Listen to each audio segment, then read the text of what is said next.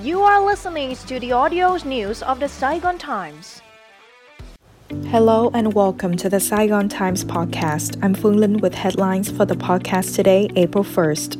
New investment capital in Ho Chi Minh City's industrial parks rises by twenty-one percent in Q one. Fresh investment capital in Ho Chi Minh City's export processing zones and industrial parks reached ninety point one four million U S dollars in the first quarter of the year, growing over twenty-one percent year-on-year, reaching sixteen point three nine percent of the year's plan. New foreign investment approvals amounted to around forty-eight point eight million U S dollars, a twofold increase over the same period last year, according to the Ho Chi Minh City Export Processing and Industrial Zones Authority, or H E P Z A.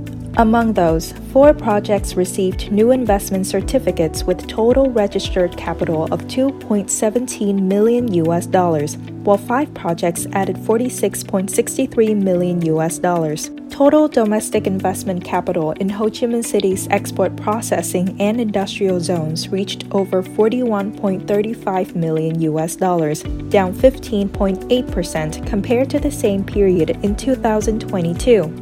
Ho Chi Minh City will continue measures to attract investment into industrial parks and deal with difficulties in establishing new projects.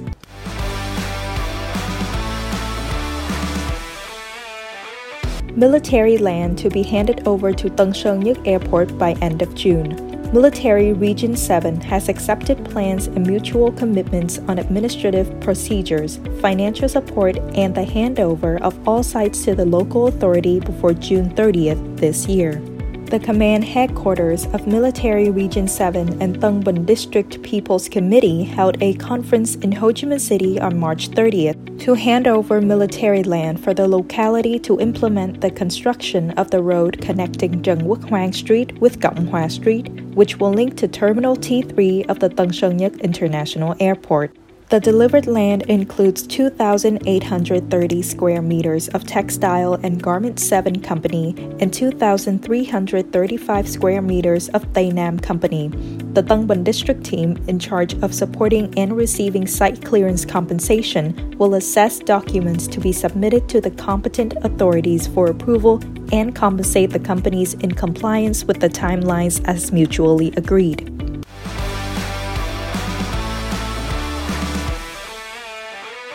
Vietjet Air set to launch Quảng Ninh Cần Thơ service late next month. Vietjet Air will launch an air link between Quảng Ninh Province and Cần Thơ City from April twenty-fifth. The flight that takes two hours and twenty minutes will have a frequency of three times per week on Tuesday, Thursday, and Saturday.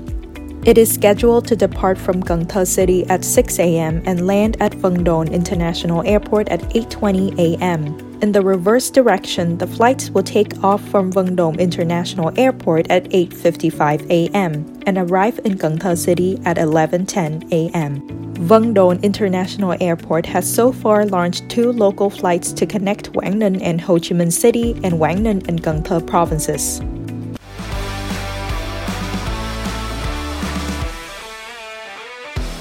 Ho Chi Minh City's C P I rises four point five percent in January to March.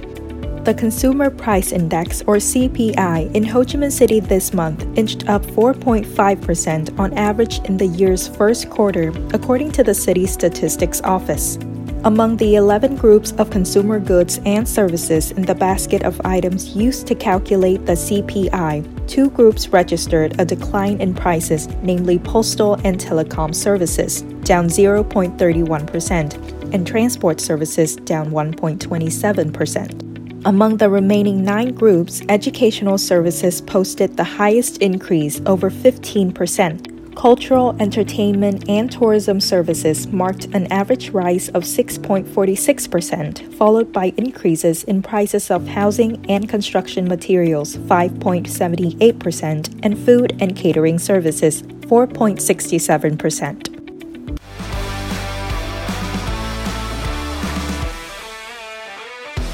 Irregularities detected in bank insurance activities. The Ministry of France has uncovered certain irregularities during an inspection of the sale of insurance products through banks, heard a press conference on March thirtieth.